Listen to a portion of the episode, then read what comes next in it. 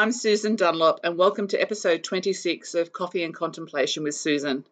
Today, we are having a 80 something year old lady on to share her story, and um, it will be a really interesting chat. I found out in having uh, had this lady refer to me that she's also a very good friend of my mum's, and very kindly, she's letting us record this at my mother's house after a beautiful morning tea here this morning in Tewantin. The podcast is about authentic guests sharing stories, how they've embraced both the shadows and light that result from life experiences, vulnerabilities, successes, and giving insights, hope, and a smile, maybe to the women and men listening to the podcast. It's being listened to in Australia, the USA, Canada, Ireland, and Russia, and is broadcast across eight platforms. I'm a life and business coach here in Noosa, and I began this podcast in February, intrigued by so many stories I hear in coaching. You know, our brains are literally boxes full of stories. And like everything, to me, why keep things in a box or a cupboard or on a shelf when it can be given or shared for the benefit of self or others? So, by way of preparation, I share a great long list of questions with each guest before the show to contemplate and choose from. And the questions each guest chooses might be ones that she enjoys contemplating and answering, uh, maybe feels at ease to chat about or might ease her into a particular theme to share. Um, it could just be something outside the square. But generally, I do know that most people actually enjoy that whole moment of contemplation that they maybe haven't given themselves in a very long time. So, like Anne last week, uh, today's guest was a referral by a previous guest and it is exciting for me to have the referrals starting to come through and it lets me find out more about someone that I don't know that's living in my neighbourhood. So this week we are talking with Jill. Jill has lived in Noosa for some some time now, and I'll just I'll let her tell her story. I won't go into too much detail, but it's Jill Shaw, and yeah, thank you, Jill, for joining me. Thank you very much, Susan. It's a pleasure to be here, although slightly nerve wracking. we first came to Australia 25 years ago. Um, we had two of our four children emigrate here in the 80s and thought we'd better come and see them. Well, obviously wanted to come and see them. And the first time that we arrived in Sydney, Brian said, I'd love to live here. I said, Well, it's only a holiday. You know, things are different on holiday. But we came every two years to see them. And after about six years, I was convinced that I too would love it here.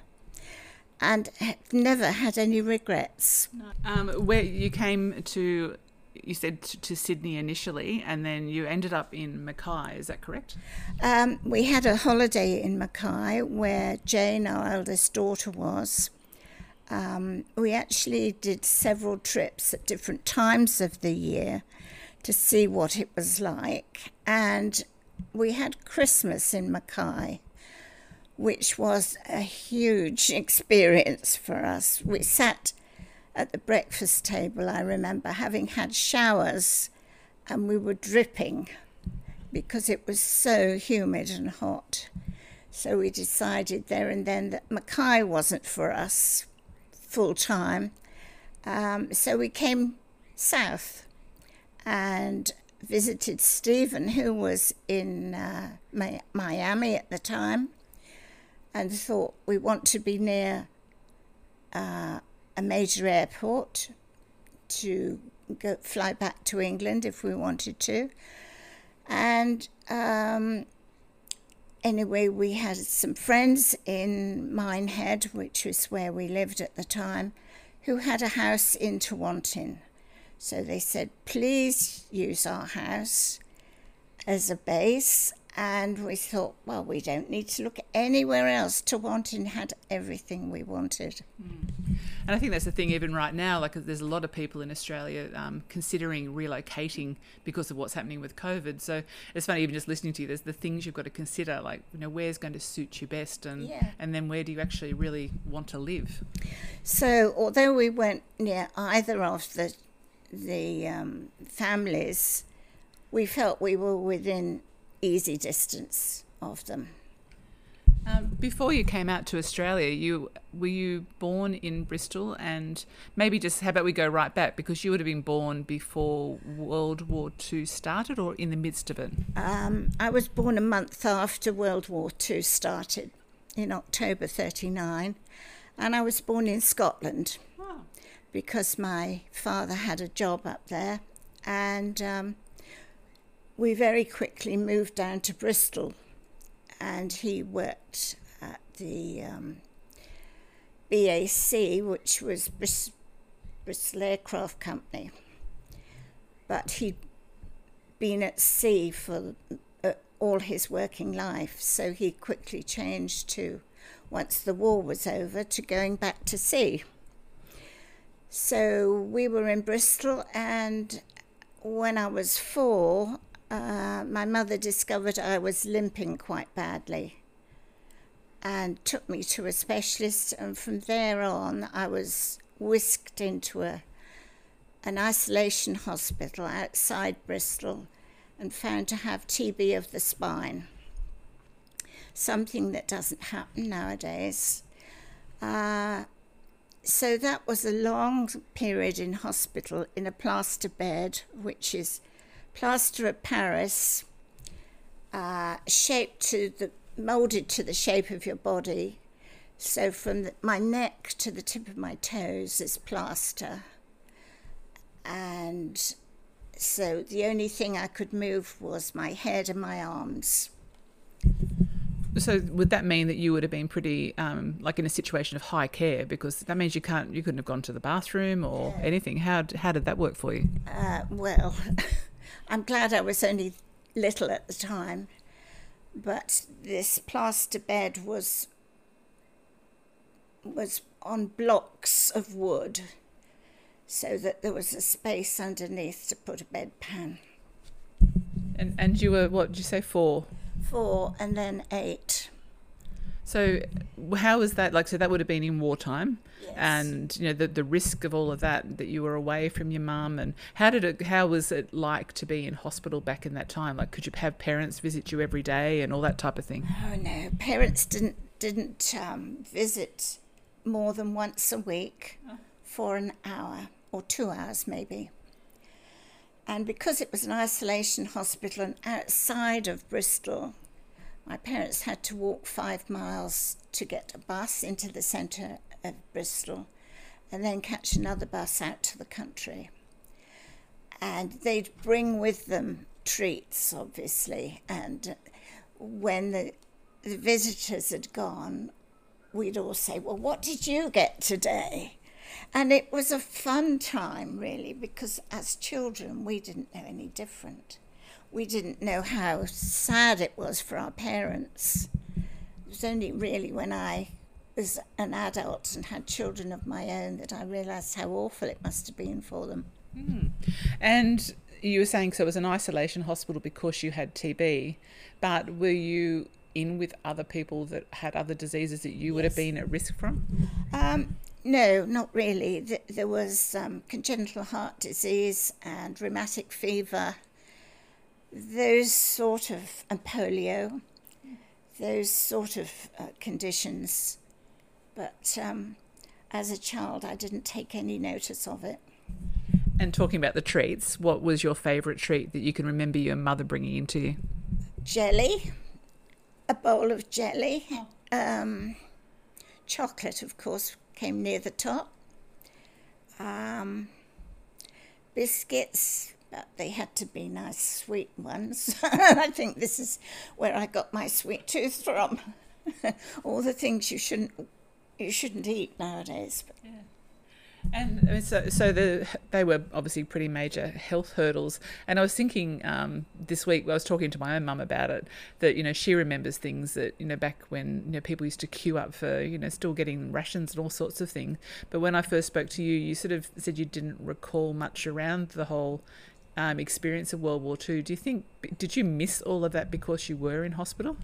I think so. I re- I do remember coming out and finding that we had to have ration books for everything, and going to the shop, the local grocers, and having to get your ration book out, and you had so much for margarine, like an ounce or t- two ounces a week. Mm. Um, so we sort of lived through difficult times, but you just accepted them. Yeah. Um, was Bristol in the midst of anything that you had to go to any of the shelters during any yes. of the war? And, yeah. Yes, we had an air raid shelter in the garden, and uh, it was uh, um, a major city with um, there were raids every night going over, planes going over, and my father was um, a spotter for the aircraft, the enemy aircraft going over. And for you as a child, what did that feel like? Was that were you were you fearful, or was this just life as you know it? It was life. Yes. Yeah.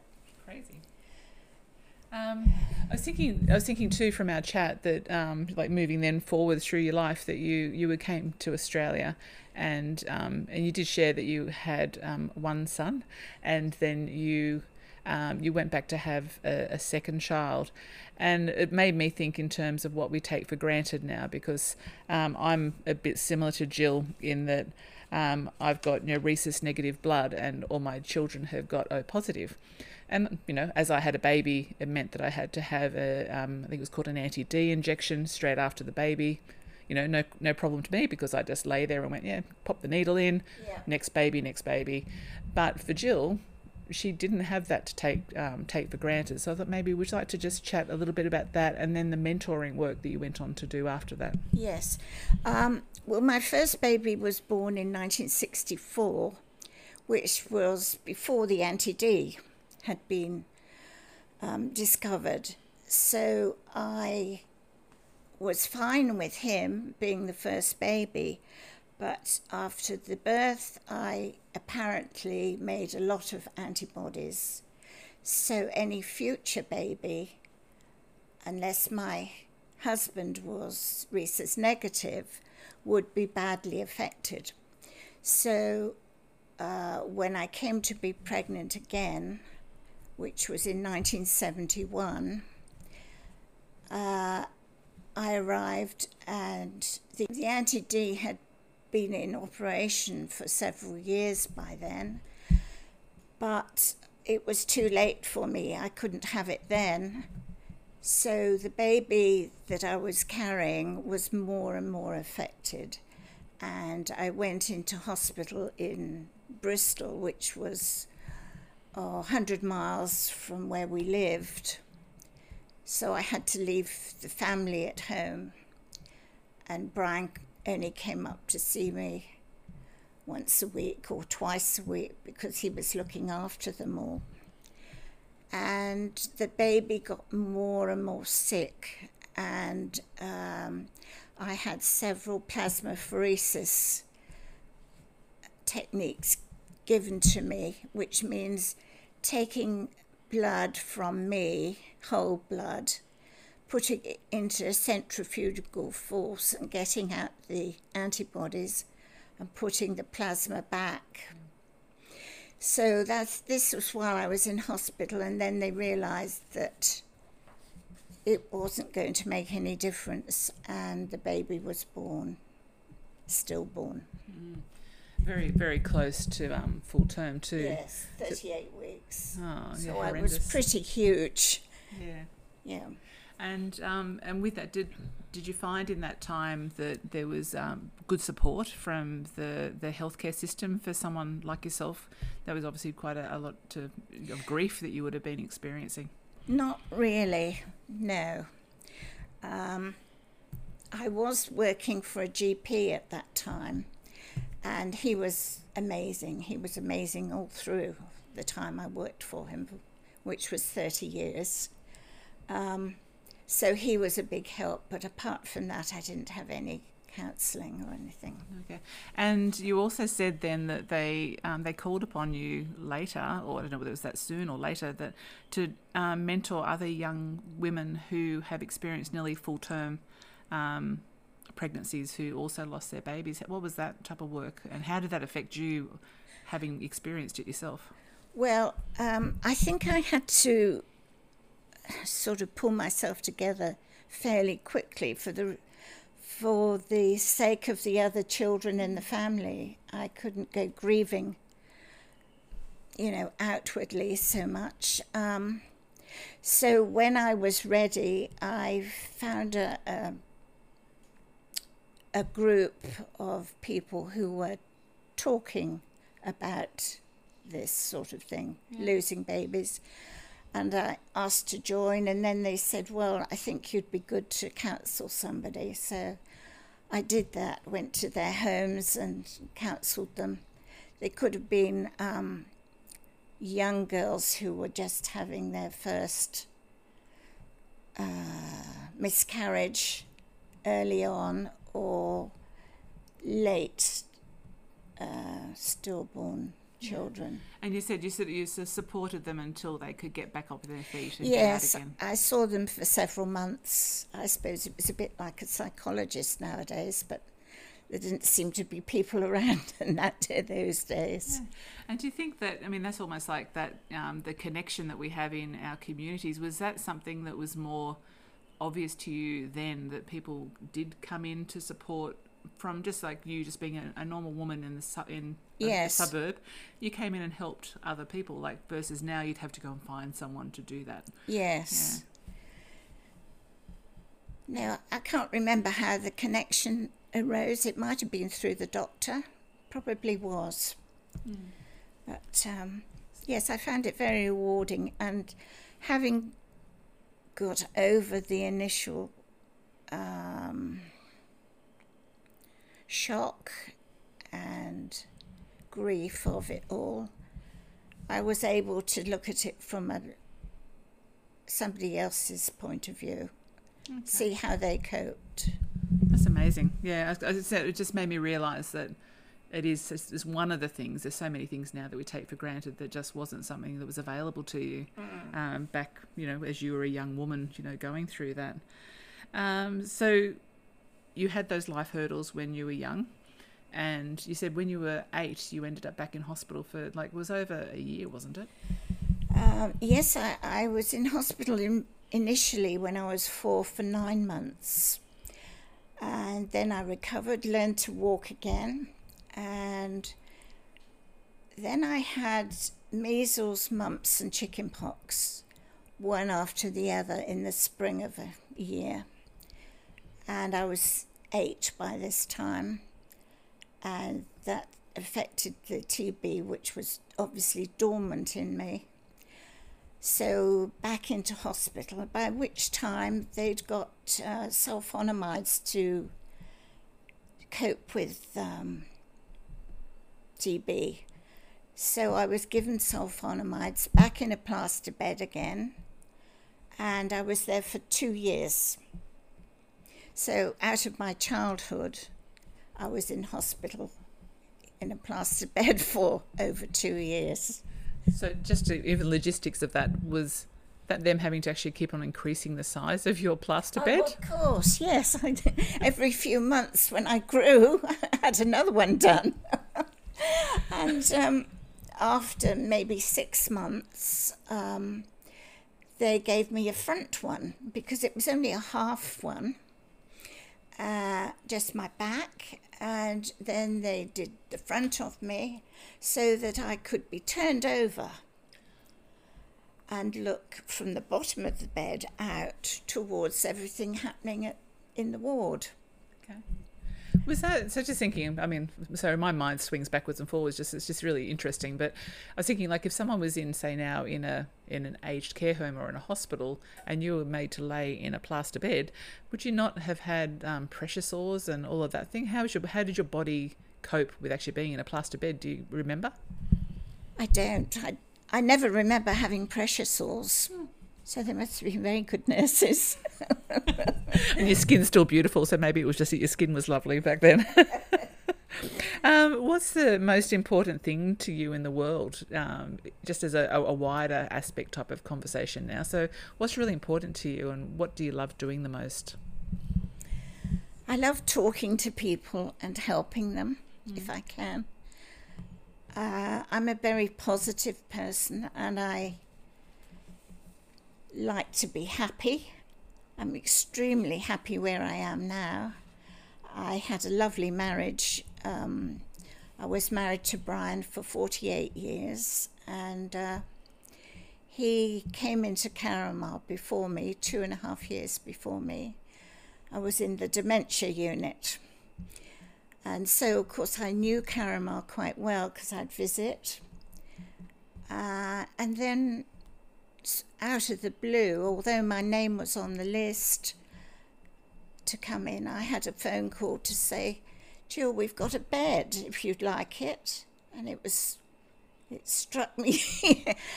Goodness me, I didn't think I'd be invited to come in yet. I thought it'd be another two or three years. But I came and looked. I mean, I was having trouble with my back and with walking. Um, I had to walk 20 minutes to get on a bus to come and visit Brian, so life was getting a bit tricky. Mm. Um, so I came and had a look, and I thought, yes, I think this is going to be good. So within five days, I had to come in and so every day for three weeks, I went back to my unit, cleared it up, which is uh, a major job. If anyone knows me, they know that I've still got masses in my room, and they say, I'm sure you don't need all this, Jill. but I do because I love sewing and knitting and any kind of craft. So I'm never at a loss for doing things mm. reading and all that sort of thing. And I mean, and just interesting what you just started with that. The other day, I did pick that up from you when we were talking about COVID and um, you know the impact on you in relation to what's going on. And you said it's actually just about you know the acceptance of it. That you've just got to make the most of it, and you know it's about staying positive. And that's what, what you're saying now. That that's who yes. you are. How do you feel um, that's been generally for um, people in you know the 80s and whatnot? Are they feeling positive and just getting on with it? I think they are. I think to begin with, when we were locked down, it was rather a shock. Um, but the diversional therapists here at Carramar are absolutely amazing.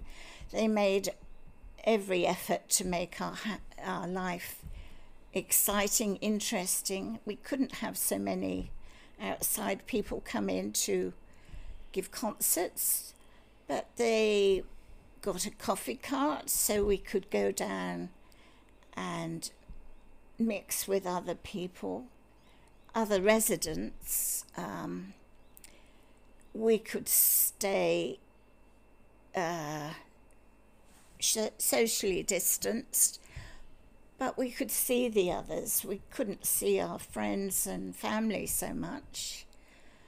But um, we had lovely things happening, like um, the staff would once a week dress up uh, and uh, various um, costumes were secured from goodness knows where, and I sometimes was involved in it. So I think the the funniest one for me was, uh, oh, well, two. I was dressed as a lion once. Uh, I think it was probably animals or Disney, I think. That. And then another one was some uh, various uh, countries. So I chose Mrs. Bouquet. You'd be perfect at that. That's what people said. Sorry about that, but you so, were there. so I had the gloves and the hat and, you know, the cup of tea.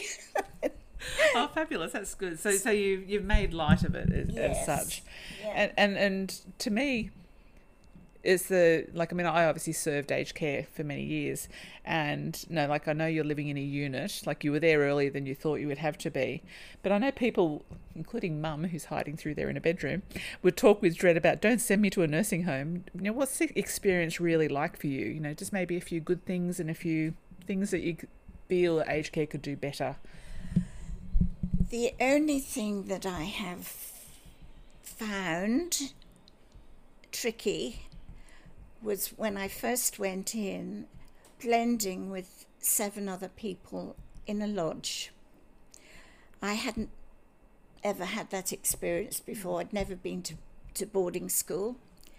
So suddenly you're mixing with people, all different uh, backgrounds and illnesses, and some liked music, some hated music. Uh, you had to be, well, you felt you had to be quiet when they needed to be quiet. Mm. So, you know, those were the difficult things, but the staff are absolutely amazing. They're friends. They smile at you and talk to you. As you're walking along, you meet somebody you don't know, and they'll smile at you and and talk, and everybody knows your name. So, I feel it's a big, big family. Okay. Mm. So, so in terms of like as you're saying, like you you had the TB and you know you've got a walker. So, if you were trying to right now be living at home in your own unit compared to the nursing home, what do you think that would have been like? I think it would have been very lonely, hmm. very lonely, because um, I would have found it difficult to go to the shops and get stuff. I had uh, Blue Care helping me at home, but not enough to be there full time, obviously, or only more than an hour a couple of times a week. But here we have all the medication given to you. Um, you have physio for no cost, podiatry for no cost, all these extra things that you don't think about. And um, people say, "Well, isn't it expensive?" It's not if you if you work it out. Mm. You have some of your pension left for you, and if you have no capital behind you, you can still manage. Okay. And um, we used to have, and I'm sure we will have soon, visits to su- um, the Civic to go shopping once a week or once a fortnight and have coffee there. We can now, things are easing quite a lot. We can go out on the bus and we can get off the bus. We've been going out the last six months, I suppose, for a ride for an hour, just looking at the scenery, but not getting off. Now we can get off and we can sit in a park and have morning tea, which we take with us. So I wouldn't be afraid of it. It's just lovely if you're prepared to be open and helpful. Mm. People are so nice to you. That's lovely to hear because that's um, and I think even in terms of I think a lot of the um, all all ages of the population right now have experienced such a strange year that you know that even what you're saying like going out on that bus trip and just not even getting off the bus mm. isn't it funny how much we appreciate now that we didn't we probably took the, that for granted as well yes i remember the first time we went out after being in lockdown for a few months um, and seeing trees in blossom that you know different trees that we haven't got around our gardens yeah. and that was lovely seeing flowers and yeah. the sea. And, mm. um, in terms of with COVID, um, again, so just on that, just lightly, is this the um, one time in your life, apart from I know you're in hospital, but say as, a, as an adult, have you ever experienced this sort of level of restrictions and rules and, and all of this that's going on? What, what are your thoughts on all of that? No, I haven't experienced that before, but I agree with it. I think we were so safe there, mm. safer than if I'd been at home in my unit, because I would have been going out in a taxi or possibly on a bus and not knowing what I was encountering on the way. Yeah, and that's the um that's the thing I think is you know like I, I know from having spoken to Megan um you know weeks ago now um that that's what their whole intention was. But she did say to me that um they were just amazed at the the resilience and um all of all of the residents just deciding what they needed and so it's not like you've had that um, your, your choices taken away from you you've all participated as a community yes. within a community yes and i think staying positive is the answer we, you know what? We're actually so close to the end of our 30 minutes. It's a little gone fast, hasn't? So, what I would like to just ask you um, I know you didn't actually give me an idea of a favourite quote, and that's okay, but you do have a favourite toe tapping song. What would that be? You are my sunshine. Oh, I love it. I love it. Um, and when I was a child, I was called Sunshine. Oh, were you? Oh, and you've got a beautiful yellow dress on today, so. So um, it reminds me of those times. Okay. And uh, I think it was probably a wartime song. Yeah, it's quite uplifting, isn't it? You know, mm. there's no way you could actually sing "You Are My Sunshine." I suppose you could. You could have a cry while you're singing it, but I think mostly you'd have a bit of a smile on your face. I think yes. when you're singing that. Yes. Um, Jill, I really appreciate you coming together. You don't realise everyone what Jill and I went through to actually make this happen because we did like a few times, have struggled with technology. And I think no one needs to apologise for struggling with technology in um, this year because we're all trying new platforms and all sorts of things. But yeah, Jill and I managed to get on screen the other day, and then that was as far as we got. So now we're sitting face to face, and I really appreciate Jill is a kind lady to let me test out um, doing a, a session face to face. It's the very first one, so I really appreciate that, Jill. Not at all. It's you doing the technology. we'll get there. I think we're all getting there. But um, you know, I think listeners, the reason why I, I, I've made this podcast about people from every decade of life and it's funny, I was thinking the other day when I was going to have Jill on that I remember when I was um, just 20, I was getting married, and my nan was in her 80s at that stage. And you know, when you're 20, you think 80 year olds are just like, that's it, they're done, the end of the world, you know. But as I've got to 50 and I'm meeting someone like Jill, and even my mum's in her 70s, you realise they've actually got a long way to go. Yes. I'm now planning my 90th birthday. Oh, good, good. Well, I had a wonderful birthday last year for my 80th. Mm. And so I've got a neighbour who's the same age as me. So we said, right, we'll have a party when we're 90. Oh, okay. So you're going to make that a combined 180th or something? Oh, no. I hadn't thought of that. or go split it halfway and make it a 45 and 45. what did you do for your, 90, um, your 80th? Um, I had a party in the in the um, community centre, and I started inviting outside friends, and then it got bigger and bigger and bigger, and I actually had eighty people. Oh, there we go. That was, that was the right number, wasn't it? It was, and I had a uh, one of the uh, care staff who's who does guitar and singing, and we had dancing it was a fantastic night. Okay. So, is there any last words of wisdom that you can share in relation to 2020 and where we are right now in your life? I think if you are unhappy, try and talk to somebody positive and uh, ask because people are happy to share with you if you're nervous.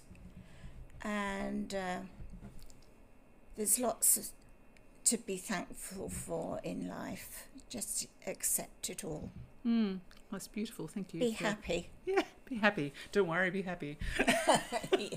So thank you again, Jill, and thank you, listeners, for um, tuning in today. And I hope you got something out of Jill's story. As I said, we sort of chopped backwards and forwards, but you know that's um 80 years of life that you know Jill um, skipped across there. Uh, we went from you know her early childhood, and obviously there was the war, and then all that time in hospital, and obviously you know things you take for granted, and you know and her giving back at a time when a lot of women probably couldn't have actually stood up themselves to actually want to give back. So. I really appreciate your time, Jill, and um, everyone enjoy your week. Until next time, thank you very much. Thank you.